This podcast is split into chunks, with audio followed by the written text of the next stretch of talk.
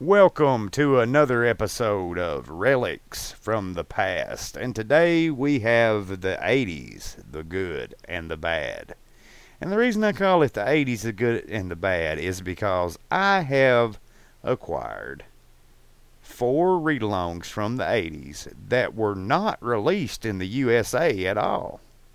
They were from the UK, apparently, from a um, company called Rainbow.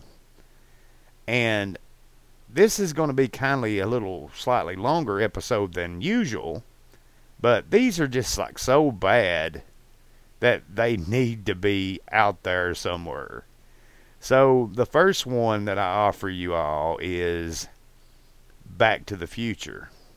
Yes, they made a Back to the Future read along, but it was just in the UK.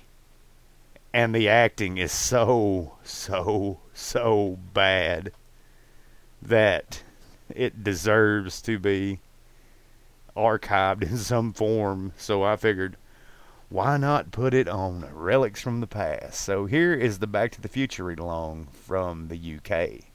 In this story, Back to the Future, when you hear this, turn the page. Let's begin now.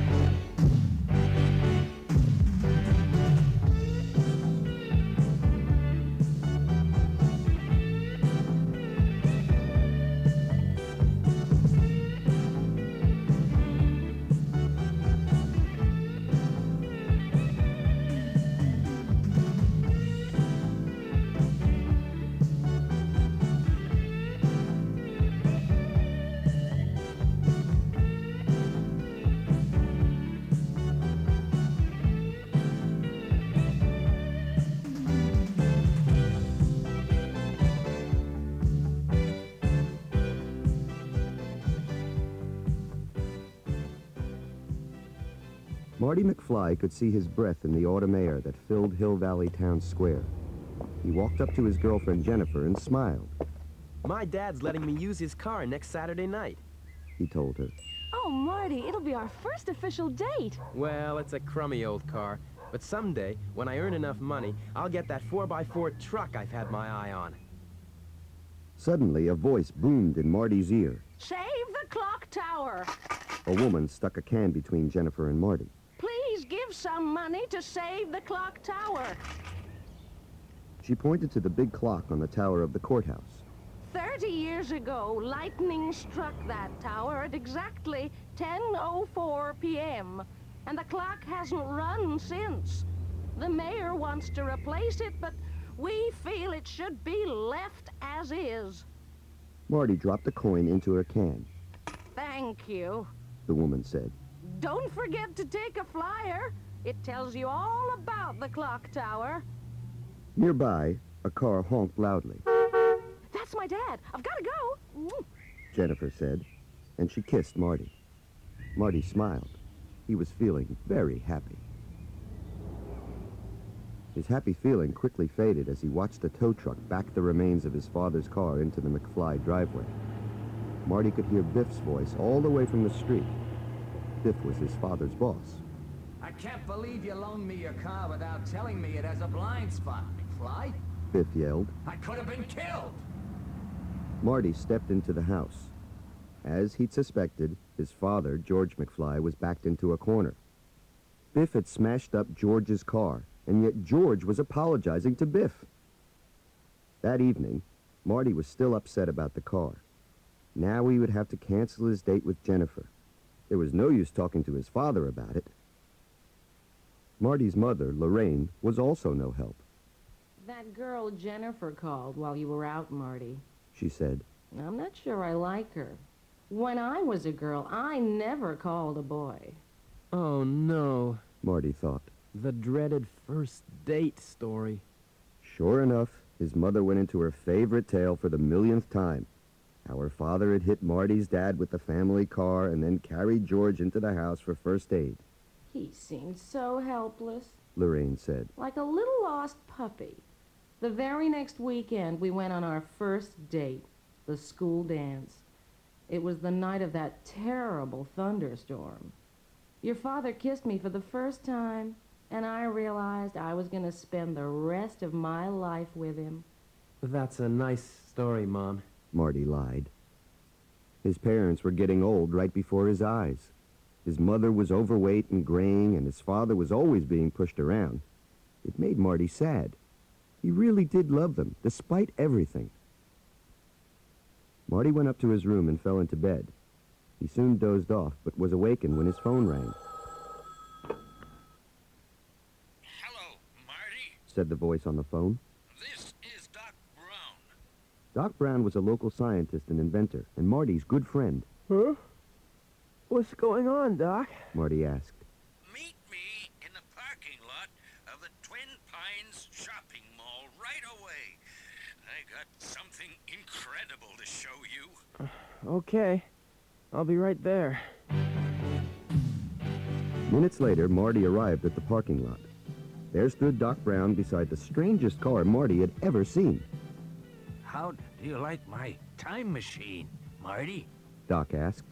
It used to be a DeLorean car, but I made some changes. I'll say. Marty exclaimed. It looked more like a rocket ship than a car. How does it work, Doc? It runs on plutonium. Plutonium? But that's the stuff they use to build nuclear bombs. You're absolutely right, Marty. But in this case, it's perfectly safe. You see, I needed a huge amount of energy to run my time machine. One day, a gang of criminals brought me this plutonium and asked me to build them a bomb. I kept the plutonium for my time machine instead. Doc swung open the door of his time machine. Look at this, Marty. He said, pointing to the car's dashboard. This is the gadget you use to set your destination? Say you want to go backwards in time. Uh, let's use the day I created the formula for my time machine. You just set this dial to 11 5 55, uh, November 5 1955, and start driving. when you reach a speed of 88 miles per hour, kaboom! You're instantly sent back through time. Are you going into the past? Marty asked. No, Marty. I'm going into the future. However, before Doc was able to reset the dial, he and Marty saw a van speeding toward them.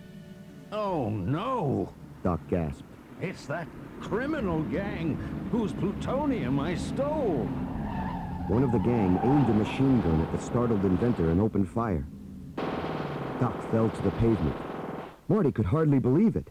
Doc Brown was dead. The gunman fired at Marty. Marty leaped into the time machine and started the engine. The car took off.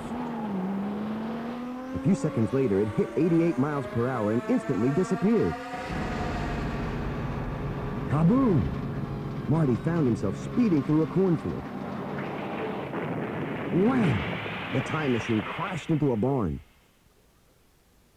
Marty got out and realized that he was on a farm.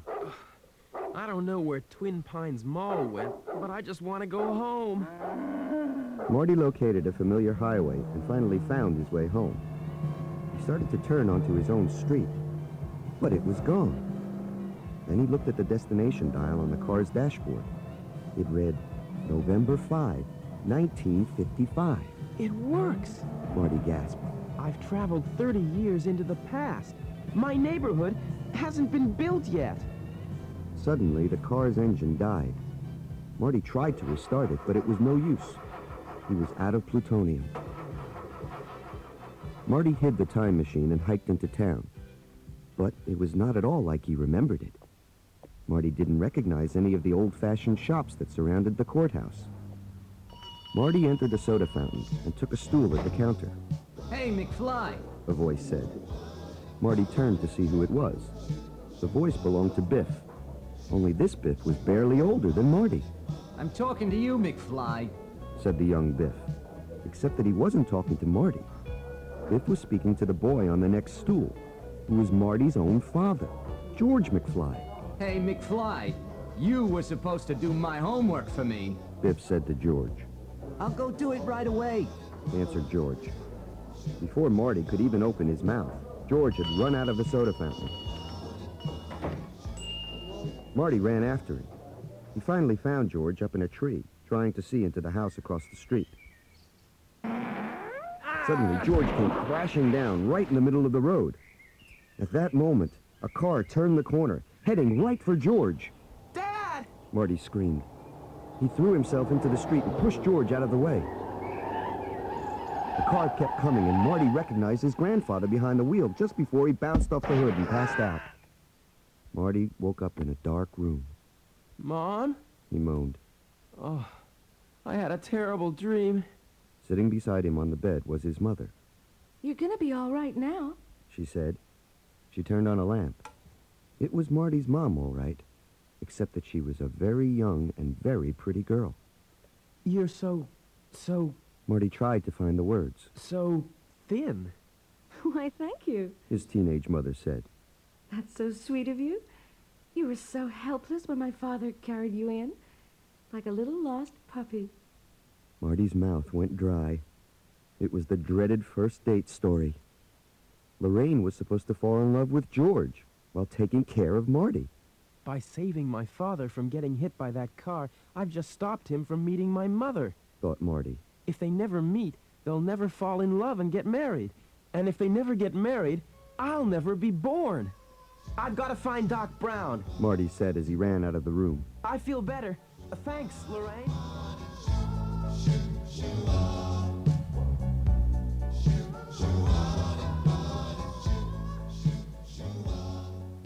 Marty didn't stop running until he got to Doc Brown's house. He stepped up to the front door and rang the bell. Who are you? A young-looking Doc Brown asked. Marty told him the whole story, I believe you. said Doc Brown, handing Marty a sheet of paper. It's my formula for the time machine. You've described it perfectly. Quick, let's go get it. Before long, Marty and Doc managed to tow the time machine back to Doc's lab.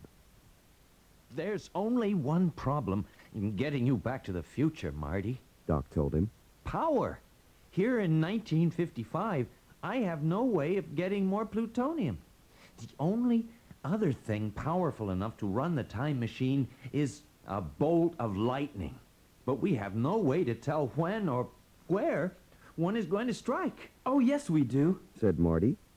Marty reached into his pocket and handed Doc Brown the flyer. According to this, Doc Brown began. lightning will strike the courthouse this Saturday night at exactly 10.04. Yeah, I can rig up something to channel the energy from the clock tower into the time machine. But we still have one problem, Marty. My parents? asked Marty. That's right. If you don't get them together before you leave for the future on Saturday, you may just vanish on the way back to 1985. I understand, Doc. You take care of my trip home. I'll work on George and Lorraine. The next morning, Marty went to the local high school where he found his father. Hi, George. Marty began. Remember me? I'm Marty. I saved your life yesterday. Right. Remembered George. Thanks, Marty. Listen, George. Marty continued. I met this girl yesterday named Lorraine Baines. She's got a crush on you. Come on, I'll introduce you. George followed Marty over to where Lorraine was standing, Lorraine, said Marty. I'd like you to meet George McFly. But Lorraine had a crush on Marty. Marty returned to Doc Brown's and found him hard at work. It's all set, Marty. Doc said. I'm going to run a wire from the clock to the street. All you have to do is drive the car under the wire at exactly 10:04 p.m. Saturday night.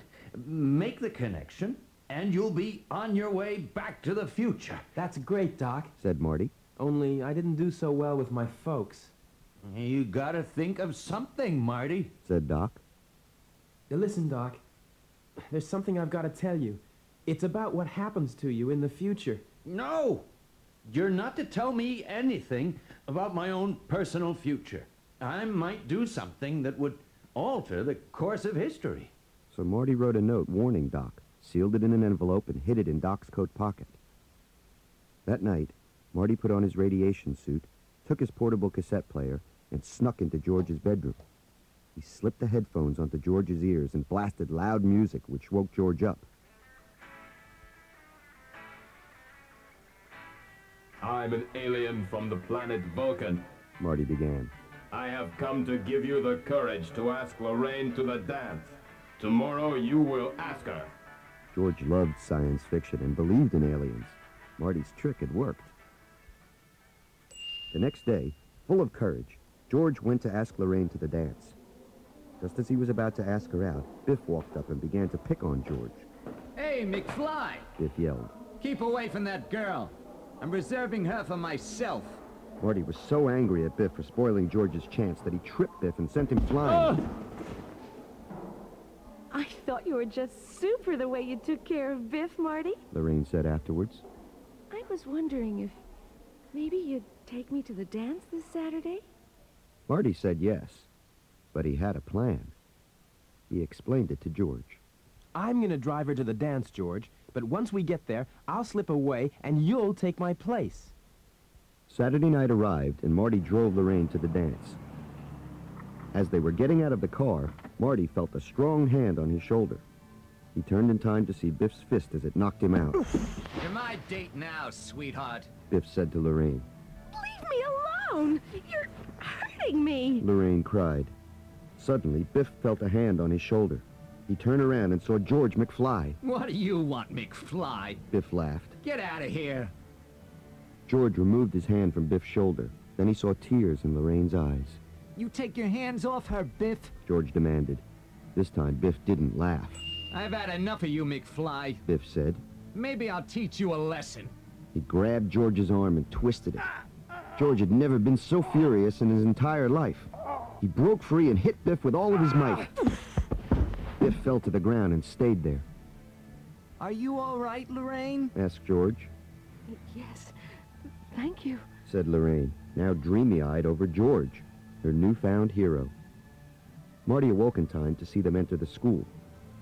He couldn't have been happier. History had been set straight. It was time for him to go.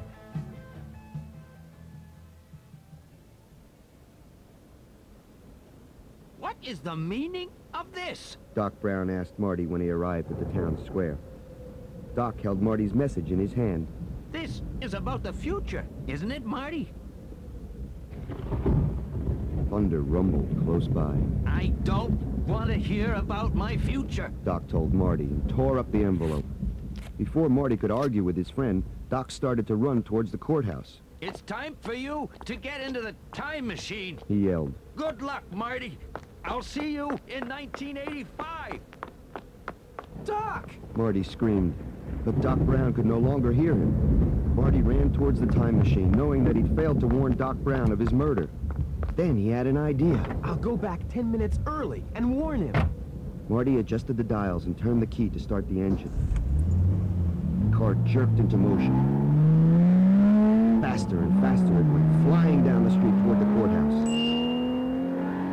At exactly 10.04 p.m., the time machine connected with the wire. Marty saw the car hit 88 miles per hour and felt it disappearing. Kaboom! Marty was back in 1985, screeching the car to a halt. He ran all the way to the mall, but he was too late. He arrived just in time to witness Doc's murder for the second time. Why didn't you read my note, Doc? Marty cried to the body of his friend. I did, Marty. Doc Brown sat up and pulled Marty's note from his pocket. It was taped and ragged and brown with age. You're alive! Marty exclaimed. But how did you survive those bullets? Doc Brown pulled open his coat. Bulletproof vest. he said.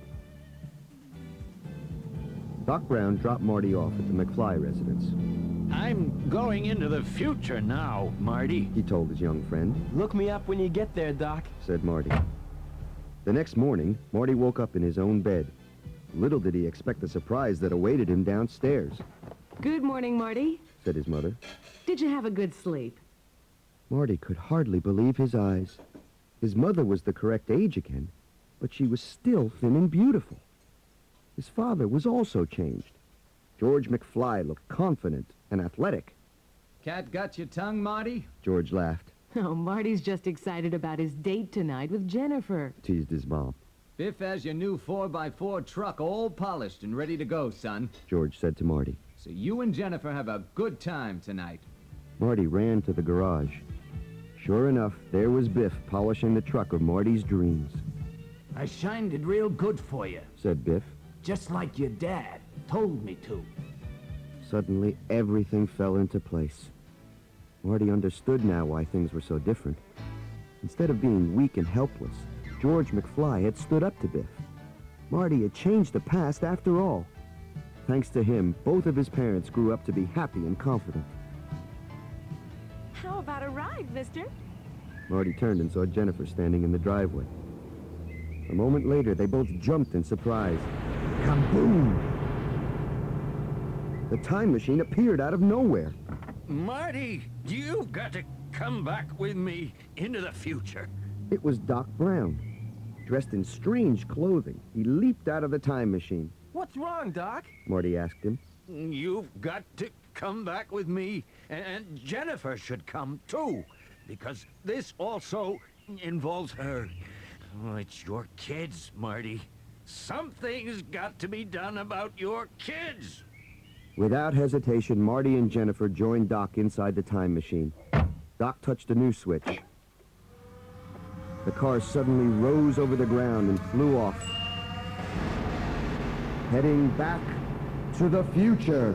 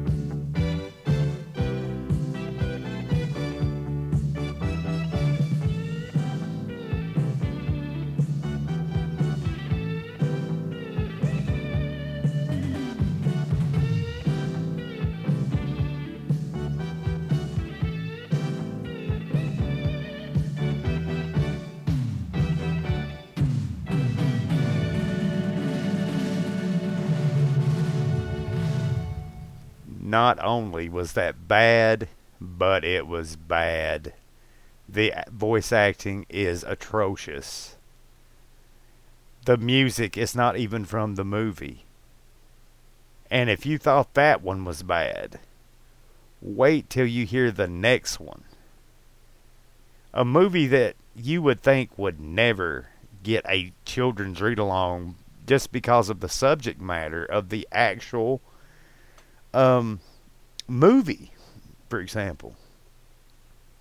Now, I like this movie as much as a bunch of folks, but I- just don't see how they made read along material out of it. I mean, it's just a more adult movie under the guise of a movie that is for kids. But here it is. This steaming pile of crap. Well, a steaming pile of crap of a read along called Howard the Duck.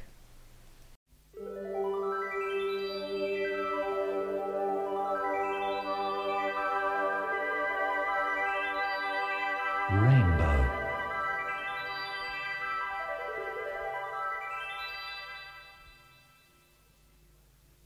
The Rainbow Theater presents Howard the Duck? You can read along with me in your book. When you hear this, turn the page. Let's begin now.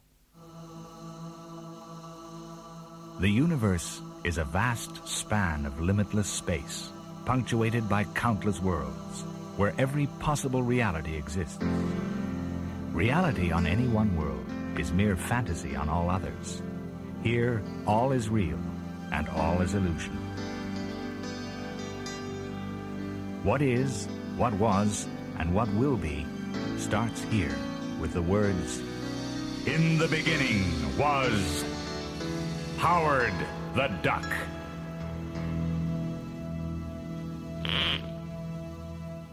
In his shabby little apartment on Duck World, millions of miles away, out amongst the furthest galaxies, Howard the Duck switched on his TV set. Slowly, a picture came into focus. Oh no! It's not enough I gotta spend a boring evening parked in front of the boob tube. Now there's nothing on but a boring old soap opera. Why does nothing exciting ever happen around here? I have a good mind to. Hey! What's going on? Howard's whole apartment had begun to shake. Suddenly, there was a loud explosion and a blinding flash. Howard shot across the room and smashed through the apartment wall. Up he flew above the buildings and out into space until the two moons of his home planet were left far behind. He hurtled past glittering stars and asteroids, and then he began to tumble down, down toward an eerie greenish blue world far below. Screeching like a banshee, he plummeted down towards the lights of a strange city. Down and down he went, and finally landed with a bump in a dark and dingy alley. In this alley, there was a rock club, and inside the club, an all-girl group called Cherry Bomb had just finished performing. Beverly Switzler, the lead singer with Cherry Bomb, was just coming out into the alley. Without noticing Howard, she began to walk towards the main street, and then she stopped dead in her tracks. Two dark figures stood in the shadows, blocking her path. Say, you sing real good, baby. Yeah, and you look real good too. Thanks. Now, how about getting out of my way? And what's your hurry? Why don't we have our own private show right here? No! Stay away! Help! Somebody help me! Beverly's cries stirred something deep within Howard's feathered breast. Suddenly, as the punks wrestled Beverly to the pavement, he let out a chilling yell. Hiya! On my planet, we never say die. We say kill. Out leapt an enraged Howard, posed in the traditional fighting stance of a master of the duck world martial art of quack fu. A quick kick sent the smaller punk sprawling into a pile of trash. A deadly chop to the throat left the other gasping against the wall. Hey, this guy's crazy. Let's get out of here. Oh, no, wait for me. As the two punks fled down the alley, Beverly got to her feet. Wow. Thanks a lot. Say, are you. Are you really a duck? Sure, I'm a duck. Where am I? Cleveland. Never heard of it. It's in the United States of America. The United. Say, what planet is this? Why, Earth, of course. Holy duck! How did I get here? You gotta help me. Okay, take it easy. Relax. Where do you live? On Duck World. And I gotta get home. You'd better spend the night at my place. You can tell me all about it, and first thing tomorrow, we'll go over to the Museum of Natural History. I know a guy there, Phil Blumbert. He's some sort of animal scientist. He'll know what to do. That evening at Beverly's apartment, Howard told her all about his mysterious journey to Earth. Next morning, bright and early, they set off for the museum. Phil Blumbert could hardly contain his enthusiasm when he saw Howard. Look, I think I can explain what happened. I belong to a research group headed by a man called Jennings. Last night, we were carrying out an experiment in the Aerodyne lab using the laser spectroscope to take a reading from deep space. We must have accidentally hit your planet, and. Terrific! Why, you dumb son of a mallard! I'm really sorry, Howard. Well, let's get over to the Aerodyne lab right away. We should be able to send you home the same way we brought you here, with the laser spectroscope. When they arrived at the lab, they found the place in a shambles.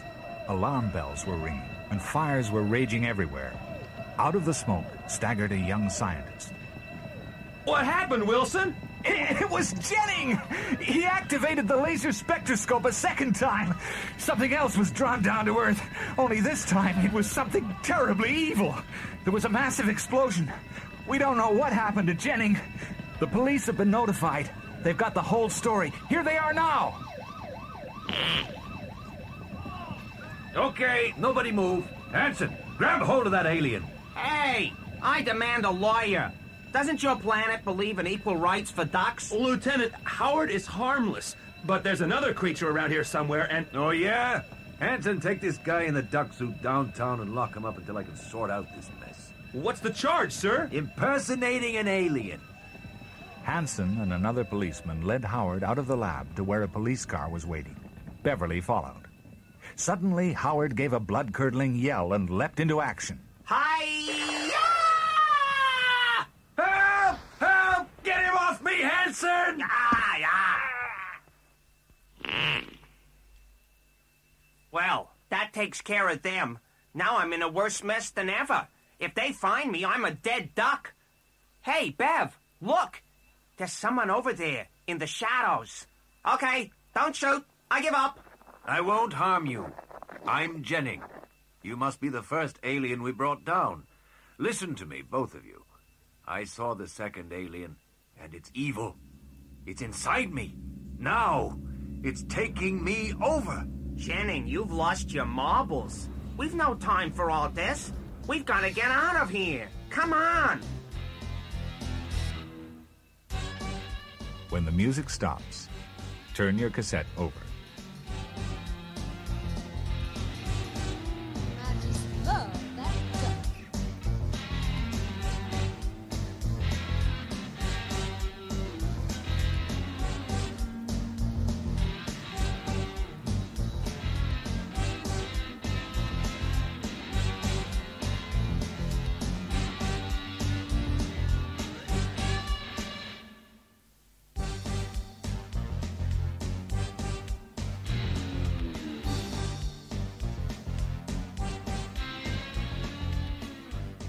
Grabbed Jennings by the arm and pulled him towards an empty police car with Beverly following close behind. They got in. Jennings started the engine, and they sped off down the road. Suddenly, Jennings screamed. I'm slipping away!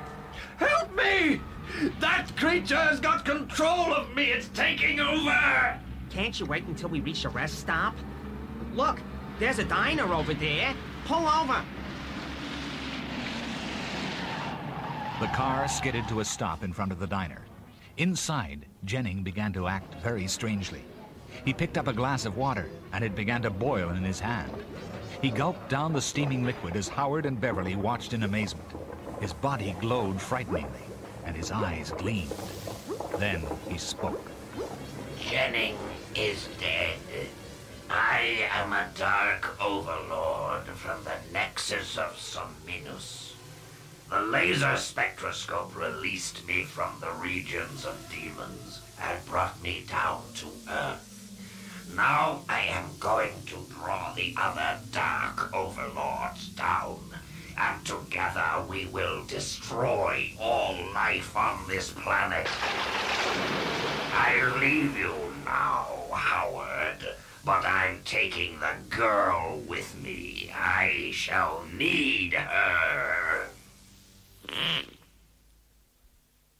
The alien grabbed Beverly and hurried her out of the diner with Howard in hot pursuit. There was an unattended truck outside, and the alien bundled Beverly inside and drove off at high speed, almost running down Howard in the process. The Dark Overlord was now completely in control of Jennings' physical form. A slimy, eel like tentacle protruded from its mouth, and it fed on electrical energy from the truck. Beverly stared in horror. What are you going to do with me? We are going back to the lab. When I bring the Dark Overlords down to Earth, I shall need a body. Your body. The Dark Overlords cannot exist on Earth unless they have a body to grow in. Howard wandered unhappily back to the diner. At that moment, there was the wail of police sirens, and several police cars drew up outside. Howard hastily dodged into the bushes. Several policemen piled out of the cars and entered the diner. And then, suddenly, Howard spotted Phil Blumburtt sitting handcuffed in the back of one of the police cars. Cautiously, he sneaked over to the unattended car. Phil, is that you? Howard! They arrested me! I'm gonna have a criminal record! So what? You and everyone else on this wacky planet will soon be dead if we don't stop Jennings. That demon from outer space has taken him over. He's gonna bring down more monsters so he can conquer Earth. And he's kidnapped Beverly.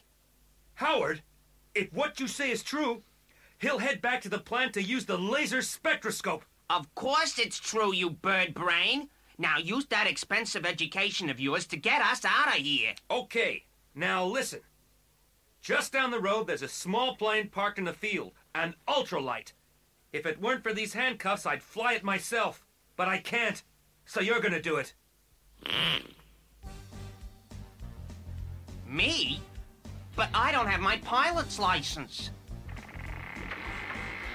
Trembling with fear, Howard managed to get the ultralight airborne. How he did it, he never knew.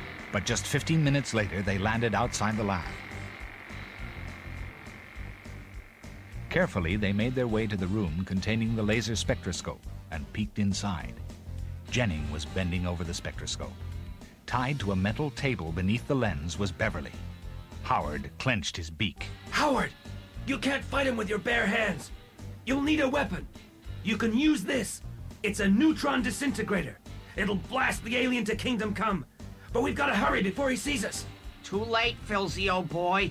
He spotted us. A searing ray from Jennings' outstretched hand blasted a huge hole in the lab wall. Howard activated the neutron disintegrator. There was a blinding flash. And then silence. When the smoke cleared, someone moaned. It was Jennings. Phil and Howard rushed to his side. I'm all right. The alien's not inside me anymore. But it's loose. Here in the lab. Over there. Look! They looked up and saw the Dark Overlord in its true form, a huge, loathsome monster. It was about to activate the laser spectroscope and bring down an army of Dark Overlords. If I fire at that creature, I'll destroy the one device that can send me home. Oh well, someone's gotta save these hairless apes. So long, Duck World. Howard pressed the trigger of the neutron disintegrator. And the Dark Overlord disappeared in a tremendous flash of fire. And the spectroscope disintegrated with it.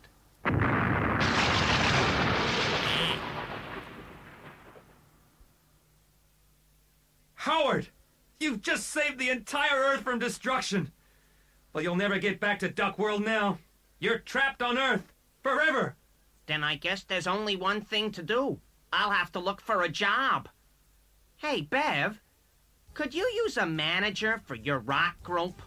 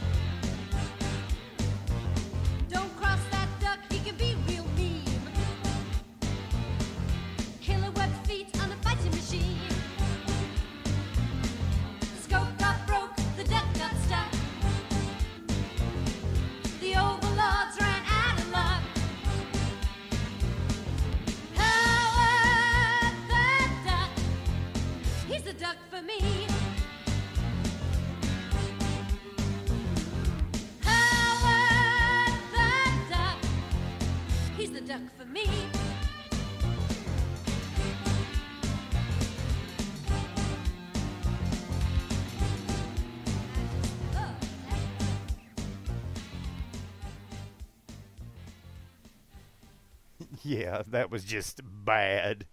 like really, really bad. Like so bad, even the narrator couldn't admit that. Uh, he, I mean, you could tell in the narrator's voice he couldn't believe it. The Rainbow Theater presents Howard the Duck. He couldn't even believe that he was like going to be narrating a Howard the Duck read along. The voice acting is so bad, and it says like in there about him pulling Jennings uh, toward a cop car. Everybody that's seen Howard the Duck knows that they're in like a um, one of those Woody cars that they call it, or like SUV type deal. They they don't steal a cop car. Even these things do not even get the movies like right on point. And none of them use like any music from the movies whatsoever, which doesn't make much sense to me. But now we're going to move on with another bad one. One that's actually could have been good if the voice of of the main character, Johnny Five, was done better, and the voice acting was better, and if it had the huge, huge, uh, huge the Who's Johnny song in it, it might have actually been pretty good. Now, here's Short Circuit.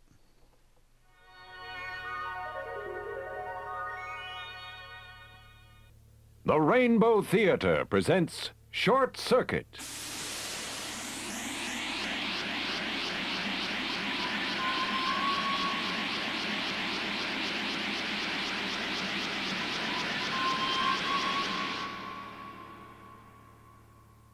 You can read along with me in your book.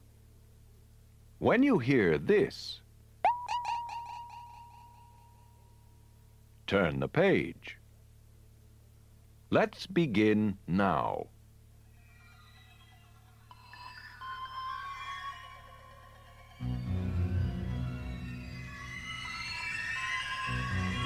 Short Circuit.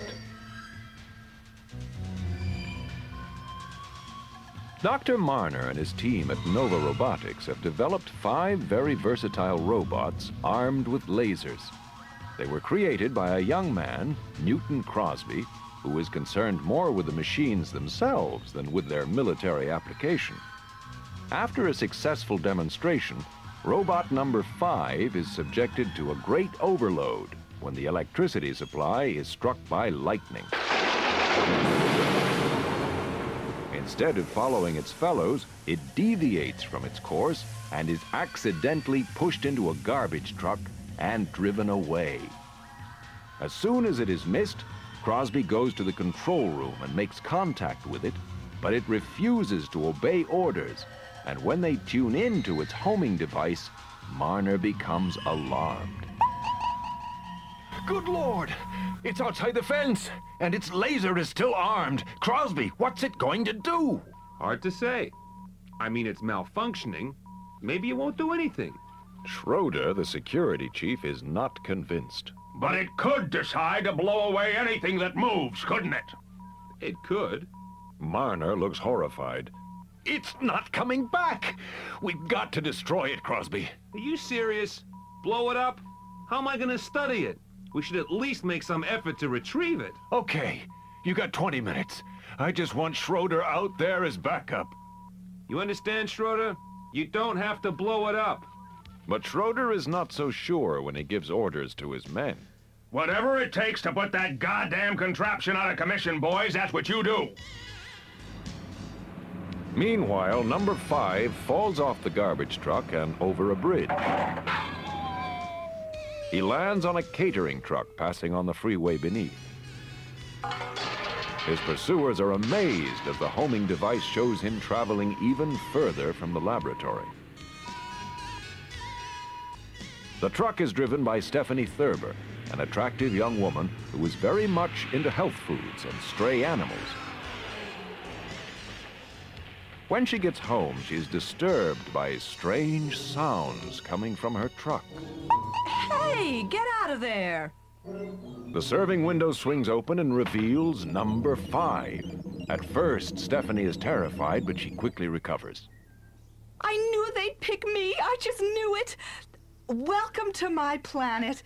Don't be scared. I am a friend. Friend, this is Earth. Malfunction. Need input. Input. That's information, right? Why don't you come in the house? We can talk, uh, communicate. Input. Oh, come on, it's okay. Walk this way. Uh, roll this way. Uh, move out. Uh, Giddy up. Heel. March. Uh, forward. Forward. Forward is a word that number five is programmed to understand, and he follows her into the house. Stephanie introduces him to her animals and names various objects for her visitor from outer space. That's input. I'm giving you great input. Uh, how about pictures? Uh, look at this encyclopedia. Input, Aardvark, Abyssinia, Adams, John. Holy cow, you can read! Number five begins flipping pages faster and faster, and in no time has read all the books on Stephanie's shelves. He then begins to pick up objects, identifies them, and drops them on the floor. Hey, come on! This may be hilarious where you come from, but on this planet it's considered, well, rude. Hey, I'll turn on the TV. How about this? Input. Number five is fascinated. He rushes over to the TV and watches intently. When Stephanie comes down the next morning, he is still watching. She turns it off. Have you been watching all night? Number five turns the set on again. Haven't you had enough of this stuff? Have a heart. Have a heart? Don't cry, little girl. Smile your tears away, and dozens of other hits all in this big two-record set. Oh, you learned to talk. Replicate, reproduce, imitate. Are you tired of bills piling up? Simplify your life with accountant in a can. Hey, come on. You didn't come a million miles to do commercials, did you? Come outside. Look at the sunrise. Oh, beautiful, huh? Beautiful light bulb. No, sun. Beautiful no sun. Beautiful sun. Beautiful goldfish. What? Oh, you mean the cloud. Yeah, it does sort of look like a goldfish. Number five points at a squirrel. Beautiful animal, mammal, squirrel. Now you're cooking. Beautiful animal, mammal, canine, dog, cocker spaniel. The dog lunges forward, snarling and barking. Startled, number five zooms backwards and overturns. Concerned, Stephanie rushes over to him. Oh, please don't be hurt. Say something. Beautiful, Stephanie. Oh, thank you. Hey, wait a minute. What's this written here? Prototype number five, Nova Robotics. You're a robot! I thought you were alive. Number five. Gee, I'm so stupid. Stupid, foolish, gullible, doltish, dumbbell. Shut up. Shut up, silence, hush, sit on it, can it? Hey, what am I getting upset about? Maybe there's a reward for this thing. Stephanie goes inside and rings the laboratory, telling them where they can find their missing robot. When she comes outside again, number five is exploring. Hey, you, number five, where are you going? I just called Nova and they're coming to get you and give you a tune-up. Tune-up? Input? Uh, take you apart. See which screw is loose. Apart? Undone? Dismantle? Dissect? Disassemble? A grasshopper hops past, and number five hops after it. Jump! Yeah, jump. It's a grasshopper. Grasshopper? A thopterous insect? Oh, look what you've done, number five. You've hopped on top of him. Error. Grasshopper, disassemble, reassemble. I can't reassemble him. You squashed him. He's dead. Squash, dead. Disassemble, dead. Disassemble, dead. Number five speeds off. He gets inside Stephanie's truck and scans the driving manual rapidly. Stephanie just has time to get in the back as the truck lurches out into the street with number five at the wheel. He only stops the truck when Stephanie convinces him that unless he does so, they will both be disassembled. Escape, Stephanie. Escape. What are you scared of, number five? Disassemble. Dead. You're afraid of being disassembled? Disassemble. Dead. Oh, but you can't die. You're a machine. No. No, you're not a machine? Yes. Yes, you are, or, or yes, you're not. Yes. Yes, what? Yes. Not. Talk about malfunction. Not malfunction. Number five is alive. Crosby and his assistant, Ben, have picked up number five's homing signal and catch up with him at last. They can't believe what Stephanie has to say about him. He's scared that if you take him apart, he's going to die. Crosby stares at her. Where'd you hear that? Number five told me. He'd tell you if you just talked to him. That's what I've been trying to do through this terminal keyboard. I mean with your mouth. Look. Hey, number five, these guys just want to talk to you. Come out and tell them what you told me. No, disassemble. Crosby turns to Ben. I can't believe it's listening to her and not to us. I'm amazed. At that moment, Skroeder and his guards arrived on the scene and start firing at the robot. They hit it several times and damage it. Crosby moves into the line of fire to stop them and then presses a button on the robot to immobilize it. Before he does so, number five has time to speak. No, disassemble. Alive. Number five alive. Stephanie. Stephanie. The button is pressed, and number five is paralyzed apart from his head. They put him into a robot transport truck and drive him back to the laboratory. But number five is not finished yet. He manages to switch himself on again and then proceeds to repair himself. In full working order again, he takes over the truck, leaves Crosby and Ben at the side of the road, and drives off. He removes his homing device and tosses it into a pickup driven in the opposite direction. Then he drives back to Stephanie. She opens the door to him, wrapped in a bath towel. Attractive. Nice software. Boy, you sure don't talk like a machine. Alive, Stephanie. Number five, alive. You think you're alive, but those guys who built you say no way. You've got to get out of here. Solitude, isolation, alone, lonely.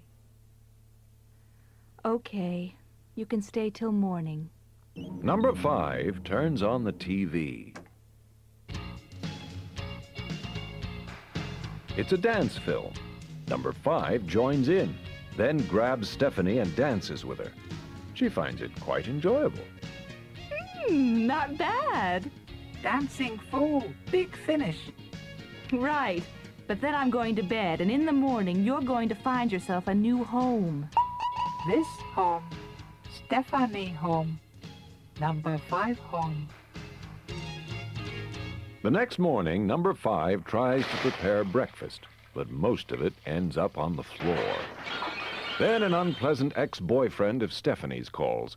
He intends to tell Skroeder where number five is and so collect the big reward. But the robot strips his car down on its component parts and he's unable to follow as Stephanie and number five make their escape in the truck. Stephanie is insistent. I'm driving.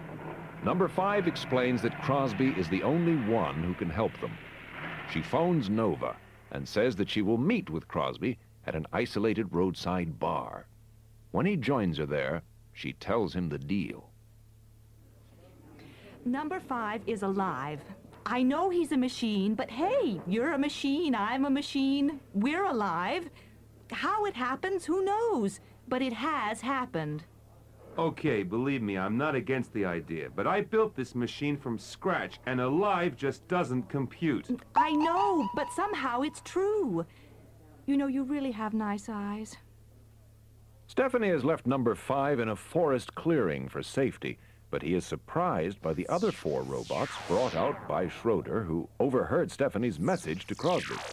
Number five, however, outwits and disables him and comes back to the bar to warn Stephanie of the trap. She is still talking to Crosby. If I show you where he is, do I have your word? You will not experiment on him? You will not flip his switches and you will not take him apart? You've got my word. Okay, I'll take you to him. Unknown to them, Skroeder has been listening. Okay, lady. While you're at it, why not take us, too? Thanks for your help, Crosby. Number five comes blasting through the wall and causes chaos. He and Stephanie escape in her truck. It breaks down, and number five states the obvious. Car problem, Stephanie. Oh, that creep Crosby. They're all alike. They come near you, number five, you blast 'em. No, no, disassemble. Oh, what am I talking about? I'm sorry. I just don't know what to do. Stephanie curls up in the back, and while she sleeps, number five kidnaps Crosby and brings him back. Crosby convinces Stephanie that he didn't lead Skroeder to them, and then sets about trying to find out if number five is really alive. When the robot laughs at a rather poor joke, he is staggered. I can't believe it. Spontaneous emotional response. I am alive, yes? Yes! All seems to be going well, but they run into Skroeder again with the army. Crosby and Stephanie get out of the truck and try to prevent the troops from damaging the robot. They won't listen, and suddenly, number five dashes out of the truck and tries to escape. Skroeder snaps out his orders. Fire at will. Don't let it reach those rocks. Number five is blown to pieces by heavy gunfire. Sadly, Crosby and Stephanie drive away.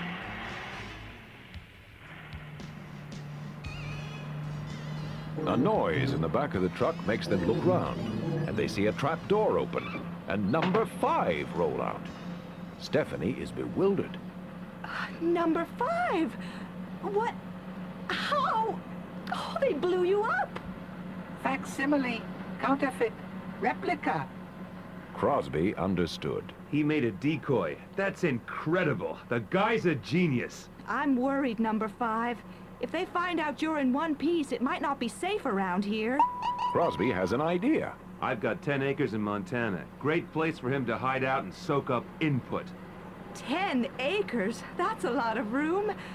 Listen, do you like animals? The truck accelerates on its way to Montana and safety. And tired of being always referred to as number five, the robot suggests new names for himself. Kevin? Jimmy? Johnny Five.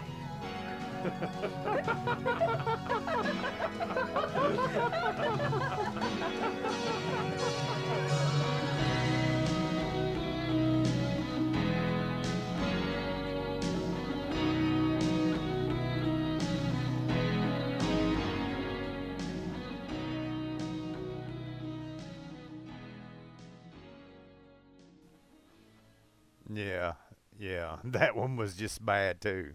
They're all bad. I don't know. I don't even know why I'm putting them in a podcast. Maybe because they're just so bad that they're actually kindly amusing in a way. Could be. Then again, maybe it's just because they're just so bad.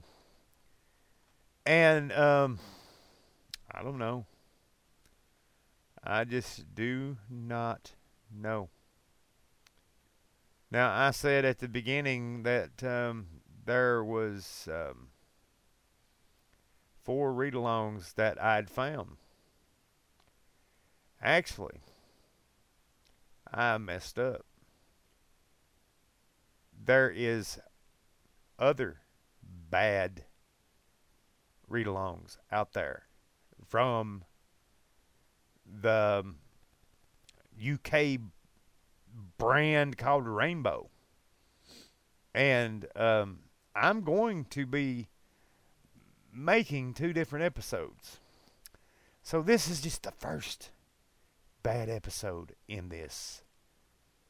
There's going to be more.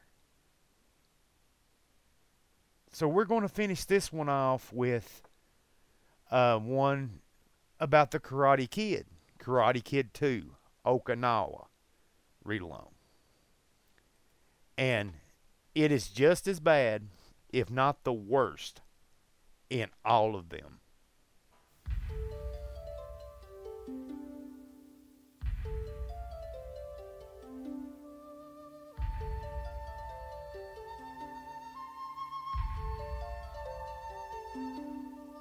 The Rainbow Theater presents The Karate Kid 2 Okinawa. You can read along with me in your book. You'll know it's time to turn the page when you hear this. Let's begin now.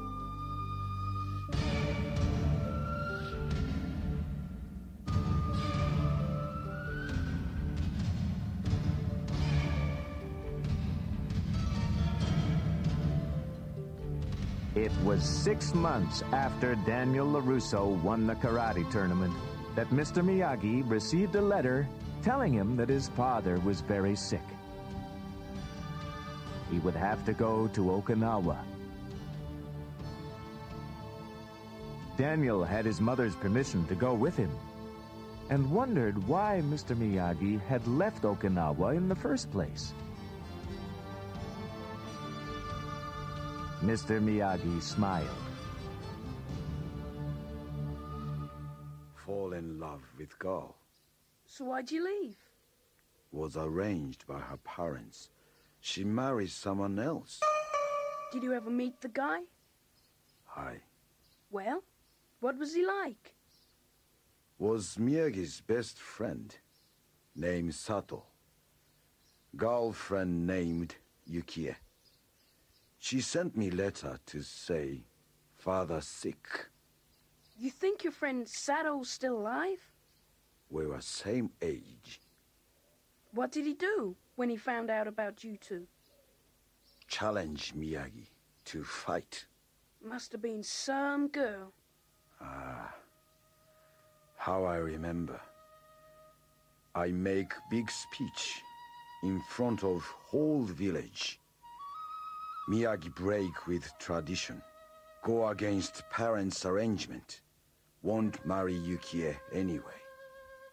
Miyagi paused and slowly shook his head. Of course. Sato feel disgraced. So challenge Miyagi to fight to save his honor. And you lost? No. Never fight. Next day, leave Okinawa forever. Well, what about her? Didn't you love her? Very much. Did she love you? Hi. Well, so how could you leave? Miyagi, no believe in fighting. I know that, but you guys are in love. Come on. Daniel-san, never put passion before principle. Even if win, you lose. Do you think they got married? Sato. His family was richest in village. Yukie's was poorest. Was good arrangement. Yeah, well, it was 45 years ago. He shouldn't be angry about his honor anymore. Daniel-san, in Okinawa, honor have no time limit. You serious? In Okinawa, honor very serious. On the plane to Okinawa, Daniel wanted to know more about Sato. Mr. Miyagi, was Sato as good as you at karate? Have same teacher. Your father taught both of you? Hi. If you'd fought Sato, do you think your father would have been referee? No, there would have been no referee. How would you know who wins? The one who dead doesn't.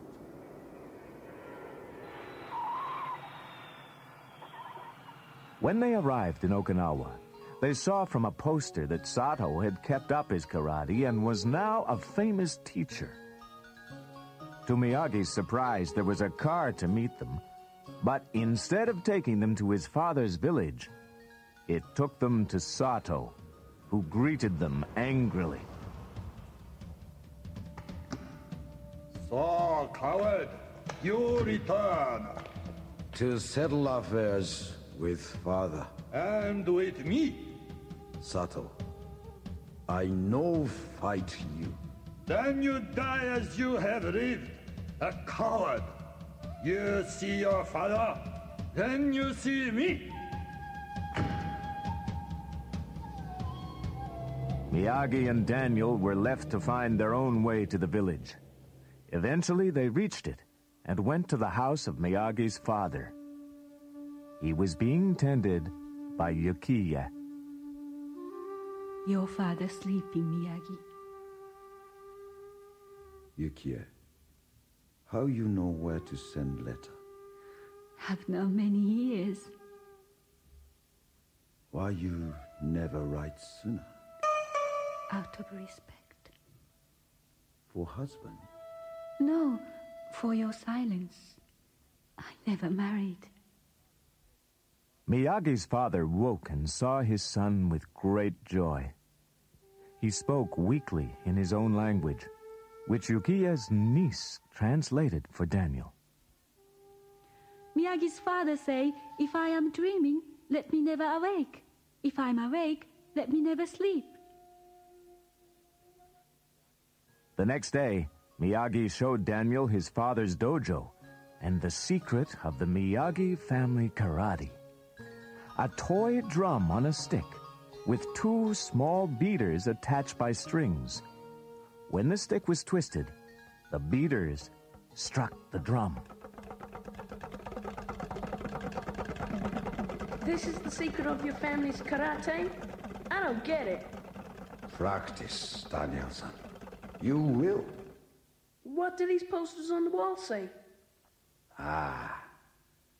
These rules to karate. Rule number one. Karate for defense only. Rule number two. First learn rule number one. Miyagi took Daniel on a conducted tour through the village. Don't see many people fishing, Miss Miyagi. Yukie tell me that after war, Sato's father bought big modern boat and overfish. Now, all the fish gone. My father helped village survive by organizing growing of vegetables. All land owned by Sato, who rents it to villagers. At that moment, Sato drove up and confronted Miyagi. You have seen father? Hi. Then we fight tonight. I bring a nephew for witness. Then, you and nephew both lose sleep tonight. I not be there. You leave me no choice. Sato drew back his hand and prepared to attack. Miyagi looked at him calmly. As Sato was about to release a punch, Yukie ran up and separated them. Miyagi, your father, he wants you, and you too, Sato. At his father's house, Miyagi and Sato knelt on either side of the old man's bed. He opened his eyes for a moment, took their hands, and put them together, then smiled and quietly died. Sato pulled his hand away and stood up. Out of respect for my teacher, I give you three days to mourn. When finished, I come back. You prepare to join your father. Miyagi had no intention of fighting Sato and spent the next three days renewing his friendship with Yukie. Daniel, for his part, became very friendly with Yukie's niece, and she showed him the sights. One day they went into town, and Daniel saw Sato at work with his students. He was very impressed. Then they looked in at a bar where bets were being wagered on who could break the most sheets of ice with a single blow. Sato's nephew was there and forced Daniel into taking part. Either you break ice, or I break your neck. All three sheets? No, not just three. Six! Daniel was saved by the arrival of Miyagi. Don't worry. I fix. Thank you, Miss Miyagi. I bet $600 Daniel-san break all six sheets of ice. Daniel was horrified and whispered frantically to Miyagi. What? I can't break six. I don't know if I can break one. Sato's nephew was equally taken aback. He could not afford to bet $600. However, Sato himself arrived and guaranteed the money. Daniel had to go ahead. Mr. Miyagi made him do his breathing exercise, and then, to everyone's surprise, Daniel's included, he smashed all six sheets of ice with ease.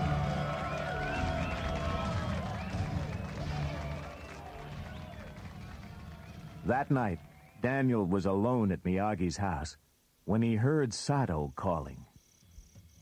Miyagi! Come out! We fight now! Daniel went outside. He saw Sato and his nephew and two other boys who grabbed hold of him. Ah! What are you guys doing here? Take your hands off me! Where, Miyagi? I, I don't know.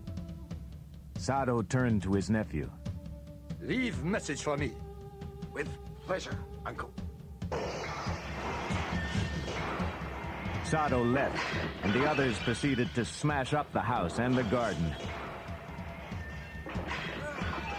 His nephew forced Daniel to fight with a spear, but Miyagi arrived back in time to save him. Enough! Uncle have problem with Miyagi, not with boy.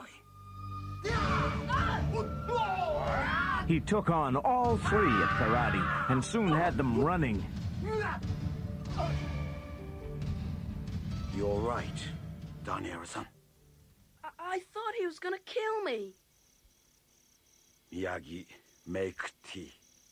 Make you feel better. Tomorrow, we go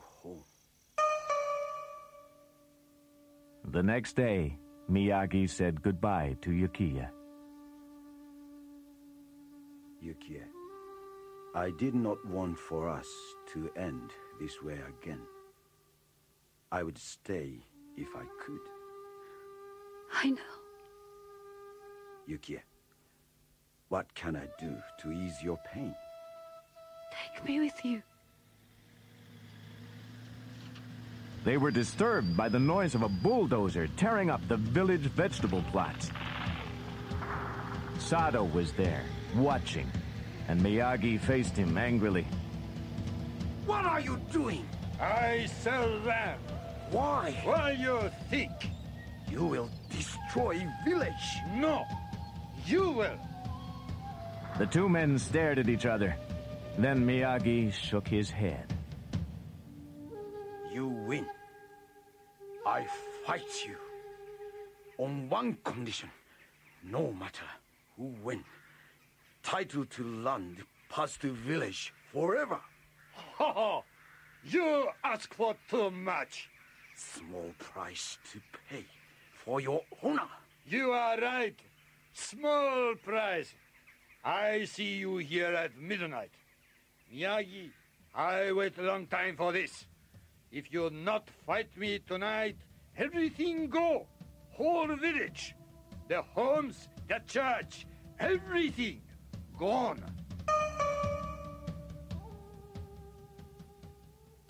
Later that evening, Miyagi handed Daniel a scroll of paper. Here. Take this. What is it? Last will and testament. You can't get house here. You get house and pick up back home. I don't want the house and pick up back home. I want you. Can we call this off? Why don't we just leave? Impossible, Daniel-san. Just forget about the honor garbage. Have nothing to do with honor garbage. This have to do with village survival. This isn't three points and you're out. If you lose, I know what happens. You're dead. Miyagi already win. No matter what happen, village safe forever. As the time grew nearer for the fight to the death between Sato and Miyagi, so the wind grew stronger and stronger until a fierce storm was raging. A girl, balanced on top of a tall bamboo tower, rang an alarm bell, warning the villagers to take shelter from the terrible winds. Miyagi and Daniel were helping a mother and her baby to safety when a great gust of wind blew down the shrine in the center of the village. Daniel called out to Miyagi. Hey, Sato's in there. I, I saw him praying. Here, take me. I go find Sato. Miyagi ran towards the heap of timber that had once been the shrine and met Sato's nephew running away from it. Where's Uncle? He's dead! The nephew ran to safety while Miyagi searched for Sato. He found him, still alive, but pinned down by a great beam, far too heavy to lift. He raised his hand, ready for a karate blow. Sato saw him and taunted him. Miyagi, oh, now you come to fight. Power. Now, when I am helpless, you are lower than a dog. Now, whole village see this is the only way you can win. With a great cry, Miyagi brought down his hand on the beam and broke it to release Sato. He helped him up. Come, Sato-san. Easy. Uh, ah, I got you, old friend. Come. You'll be okay now. Together they made for shelter. But Daniel saw that the girl on the bell tower was unable to get down, and that the whole tower was swaying dangerously. He started to climb up to rescue her. Sato told his nephew to help him. I cannot help him. I cannot. You thought I was dead. Now, to you, I am dead. His nephew looked at him with frightened eyes and ran away into the storm.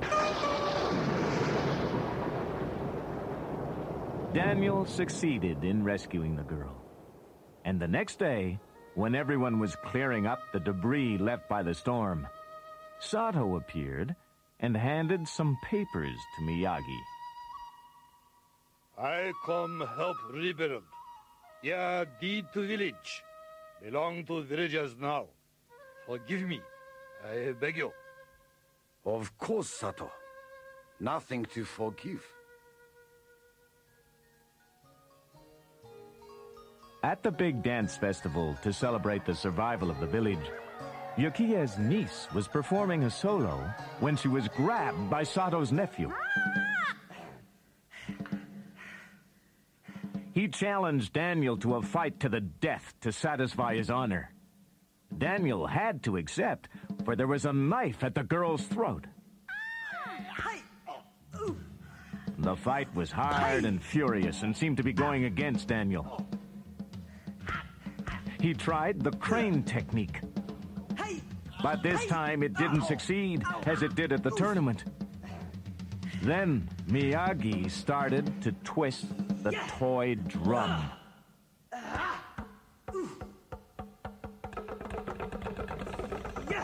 Tap, tap. Tap.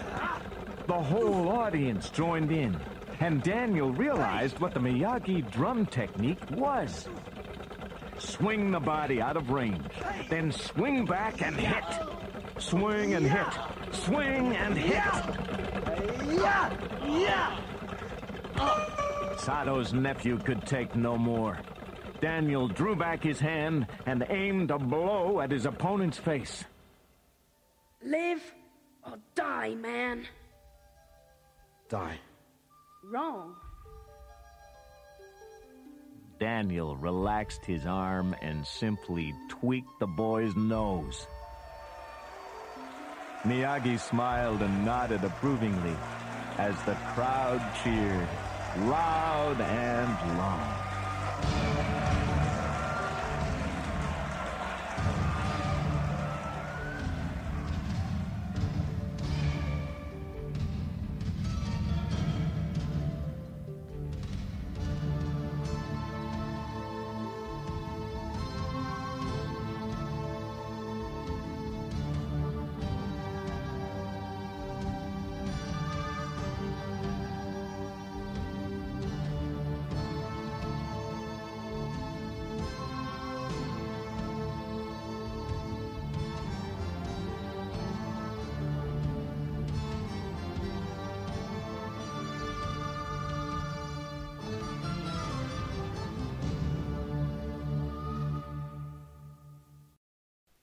Yeah, that was the Karate Kid read along.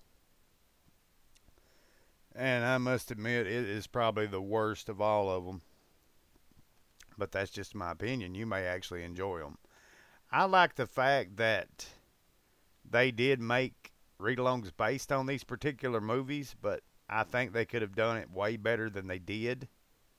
But on that note, um, I'm going to upload a uh, another episode that includes uh, some more of these 80s rainbow read-alongs and there's some of them you won't even believe that existed. Just like this this one you you this episode you would not think that these existed. But i'm going to try to get my hands on some more of these. I have some leads on some. So hopefully i can put together another episode of these for everyone this concludes another episode of Relics from the Past. And before I go, I just want to send a shout out to Talk Junkie. Um, you can check out Talk Junkie with Justin Perkins on uh, iTunes or wherever you listen to podcasts. And my buddy Mug's got a new one. It's called Randomness Captured Alive. Go check out Randomness Captured Alive. It's on iTunes and wherever you listen to podcasts. And just want to say I hope that everybody's having a great day considering what all's going on in the world right now. It is not really going to be a great day, but just be thankful that you're alive and thank the good Lord that you're still living. Until the next episode, take care and God bless. Oh, and make sure you wash your hands and stay at least six to eight feet or more from a person. Social distancing, people. Social distancing.